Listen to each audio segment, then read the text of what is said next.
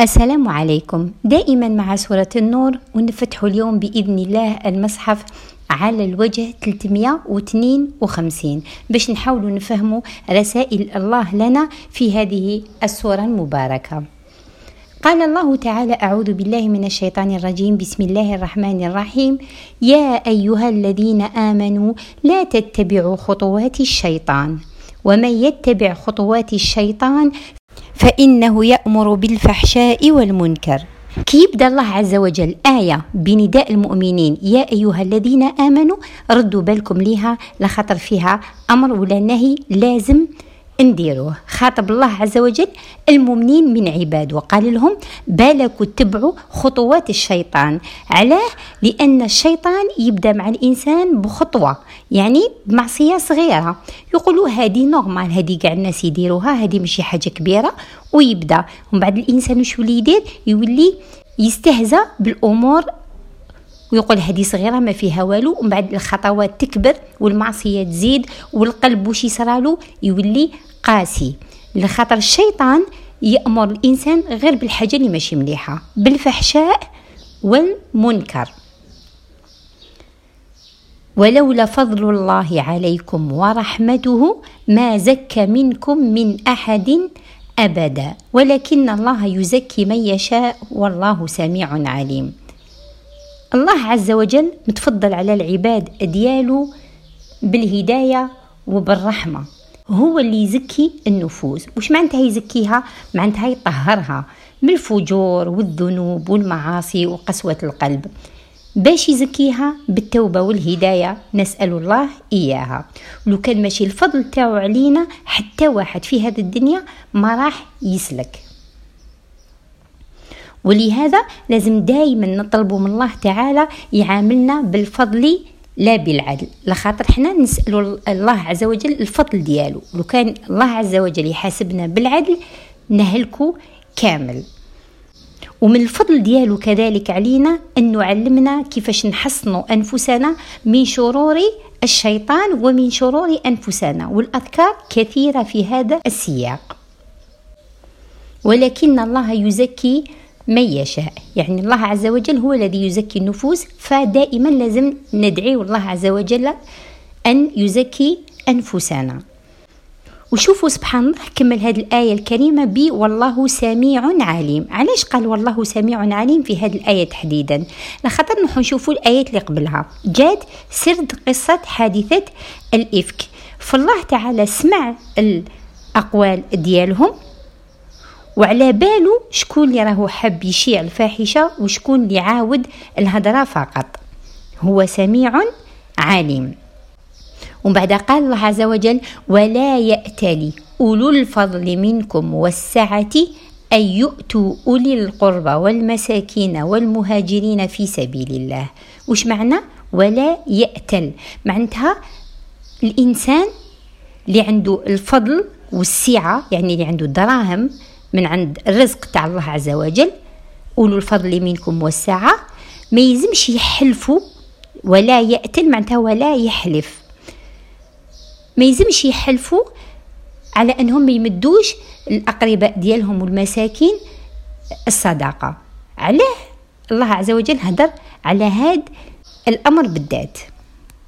هذه الآية الكريمة نزلت على أبي بكر الصديق رضي الله عنه اللي حلف ما يزيدش ينفق على واحد من أقربائه مصطح. اللي تكلمنا عليه وقلنا باللي كان من الصحابة اللي خاضوا في هذا الأمر. تحادثة الإفك وعودوا الهدرة وقلنا أنه أمه كانت مع عائشة رضي الله عنها وكي تعثرت قالت تعيس مصطح فأمنا عائشة رضي الله عنها قالت لها علاش تسبي إنسان شارك في بدر؟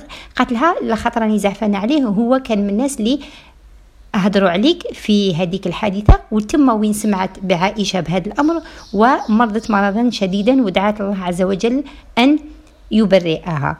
فهذا مصطح شكون هو؟ الأم ديالو هي بنت خالة أبو بكر الصديق. أبو بكر الصديق كيسمع وش دار؟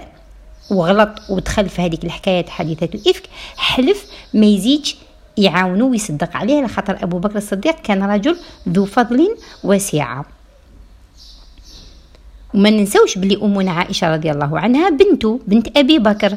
فزعف على بنته وما حبش يزيد يصرف ولا يعاون هذا مصطح فالله عز وجل نزل براءة انتحى في القرآن الكريم وطابت النفوس وتاب على الخائضين إلا على رأس المنافقين وأقيم الحد عليهم. وهنا نزلت هذه الآية وين الله عز وجل يأمر الناس اللي كما أبو بكر الصديق اللي حلف ما يزيدش ينفق على آه ابن خالته مصطح لأنه كان هذا مصطح كان مسكين ما عندوش المال. غير أبو بكر الصديق اللي كان يتفضل عليه ويحسن ليه ويمد له دراهم. فلا يأتل معناتها ما يلزمش يحلف.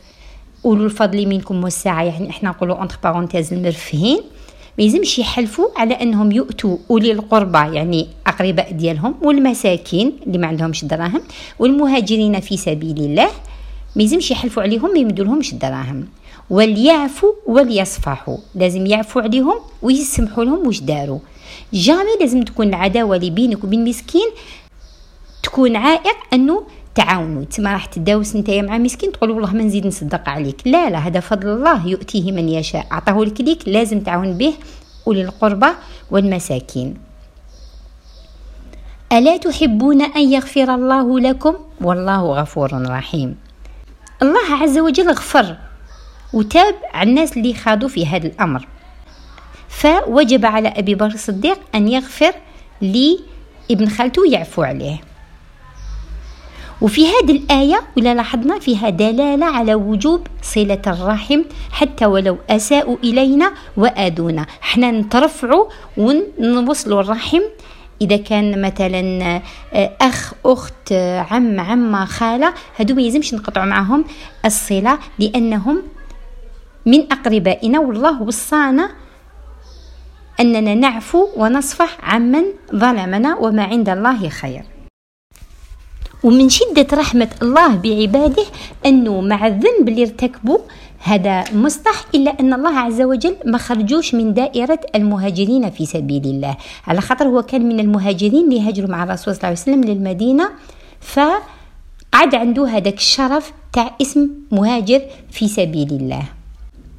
وكي سمع الصديق رضي الله عنه. هذه الآية قال عندما يعني قرأ ألا تحبون أن يغفر الله لكم؟ والله غفور رحيم. قال بلى والله إننا نحب أن تغفر لنا. والله لا أنزعها منه أبدا. يعني جا من حيلو الصدقة ديالو. فالصديق كان حلف ومن بعد عاد على الحلف ديالو. عاود صلح الغلطة ديالو اللي حلف باش ما يزيدش يعاون القريب ديالو اللي هو وليد خالته واللي مال في قراءة سورة البقرة كاينة واحد الآية تقول ولا تجعلوا الله عرضة لأيمانكم أن تبروا وتتقوا وتصلحوا بين الناس والله سميع عليم. يتسمى مازيمش تخليو الحلف ديالكم الأيمان تكون عائق بينكم وبين البر والتقوى والإصلاح بين الناس. تسمى تحلف تقول والله ما نزيد نروح نشوفه في دارو ما تجعلوش الله عرضة لهذا الأمر. يتسمى عائق بينكم وبين الخير. آه أنا حلفت ما نزيدش نروح ليه؟ أنا أنا حلفت ما ندخلش روحي بيناتهم. أنا حلفت ما نزيدش نمدلو دراهم. هذه الله عز وجل قال لا تجعلوا الله عرضة لأيمانكم. وبعد عاود ذكر باللي ليرمي المحصنات المؤمنات عنده عذاب شديد في الدنيا والآخرة. فقال إن الذين يرمون المحصنات الغافلات المؤمنات لعنوا في الدنيا والآخرة ولهم عذاب عظيم. المحصنة هي إما تكون متزوجة يعني محصنة بزواج أو عفيفة. الغافلات يعني غافلة عن المنكر. ما على بالهاش واش هم يقولوا عليها؟ هي غافلة على المنكر وغافلة على واش هم يهضروا عليها. ما على بالهاش. المؤمنات اللي يهدر عليهم لعنوا في الدنيا والآخرة. واللعن هو يخرجهم الله عز وجل من الرحمة ديالو في الدنيا يعني ما يرحمهمش في الدنيا وفي الآخرة وزاد عليهم عذاب عظيم والعياذ بالله. وقتاش يكون هذا العذاب العظيم؟ يوم تشهد عليهم ألسنتهم وأيديهم وأرجلهم بما كانوا يعملون. يوم الحساب الله عز وجل يقول للعبد ديالو كفى بنفسك اليوم عليك شهيدا. تما واحد ما راح يشهد عليك أكثر من نفسك نفسك راح تشهد عليك. رجليك يشهدوا عليك وين كنت تروح يديك يشهدوا عليك واش كنت تدير ولسانك يشهد عليك واش كنت راح تهدر عينيك يشهدوا عليك واش كنت تشوف ودنيك راح يشهدوا عليك واش كنت تسمع. إذا يقول الله تعالى كفى بنفسك اليوم عليك شهيدا وبالكرام عليك شهودا. يعني الملائكة كذلك تشهد ذلك ويقال لأعضائه انطقي فتنطق بعمله. كل عضو من الأعضاء ديالنا تنطق بالعمل اللي دارته. إذا لازم نتقي الله تعالى سرا وعلانية. يومئذ يعني يوم الحساب يوفيهم الله دينهم الحق ويعلمون أن الله هو الحق المبين. الله عز وجل يوم الحساب يومئذ يوفيهم الله دينهم الحق. يوفيهم معناتها يعطيهم. وش يعطيهم؟ دينهم الحق يعني حسابهم وجزاءهم الحق العادل بلا ظلم. نعود. يومئذ يوفيهم الله يعني يعطيهم الله عز وجل وش يعطي لهم؟ دينهم الحق يعني يعطي لهم جزاءهم الحق العادل. وهذاك النهار ويعلمون أن الله هو الحق المبين. هذاك النهار يعرفوا بالله عز وجل حق ووعده حق. إذا الحق الكلمة الأولى تاع الحق دينهم الحق جات وصف لل للدين يعني للحساب. والحق الثانية جات صفة, صفة للجلالة هو الحق المبين. ومن بعد قال آية كثير من الناس يفهموها خطأ قال الخبيثات للخبيثين والخبيثون للخبيثات. والطيبات للطيبين والطيبون للطيبات أولئك مبرؤون مما يقولون لهم مغفرة ورزق كريم. دوك نشوفوا التفاصيل تاع هذه الآية الكريمة. كثير من الناس يفهموا هذه الآية على أنها الخبيثات للخبيثين معناتها الخبيثات من النساء للخبيثين من الرجال والخبيثون من الرجال للخبيثات من النساء. وهذا أمر خطأ. فكثير من الخبيثات مزوجين مع ناس طيبين وكثير من الطيبات مزوجين مع ناس آه، خبيثين. ماشي هذا هو المعنى. المعنى معناتها لازم نشوفوا المقبلها. يعني سياق الآيات اللي قبلها كان يتحل يتحدث على رمي المحصنات وعلى القذف وعلى إذا على الأشياء الأقوال والأفعال والزنا إلى غير ذلك. تكلم على أقوال وأفعال ما يلزمش يقوم بها الإنسان. فجاء هذه الآية فقال الخبيثات يعني من الأقوال والأفعال للخبيثين من الرجال والنساء والخبيثون من الرجال والنساء للخبيثات من الأقوال والأفعال. فكل خبيث قول خبيث ولا فعل خبيث ما يناسبش إنسان طيب بل يناسب إنسان خبيث. وكل قول وفعل طيب يناسب الناس الطيبة. فالإنسان لازم يهجر كل ما هو خبيث قولا وفعلا علاه لأن الخبيثات من الأقوال والأفعال للخبيثين من الرجال والنساء والخبيثون من ال...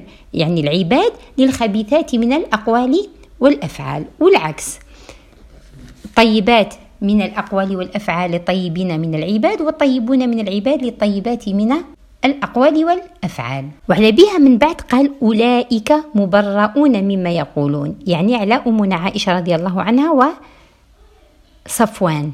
بريئين من القول اللي قالوه عليهم. لهم مغفرة ورزق كريم. وعدهم الله عز وجل بمغفرة ورزق كريم. ورزقها الله عز وجل بما لم تكن تحلم. يعني جاب لها آيات تبرئها هي وصفوان في قرآن يتلى أناء الليل وأطراف النهار. والأمر هذا ساري بالنسبة للمحصنات من المؤمنات والمؤمنين ليتكلموا في أعراضهم. هادوك الله عز وجل يتوعدهم بمغفرة ورزق كريم إن شاء الله. نتوقفوا عند هذه الآية باش الحصة الجاية إن شاء الله بإذن الله نتناولوا آداب الاستئذان في البيوت. في قوله تعالى يا أيها الذين آمنوا لا تدخلوا بيوتا غير بيوتكم حتى تستأنسوا وتسلموا على أهلها. ذلكم خير لكم لعلكم تذكرون. هكذا باش ما نقطعوش سياق الآيات. أستودعكم الله الذي لا تضيع ودائعه. والسلام عليكم.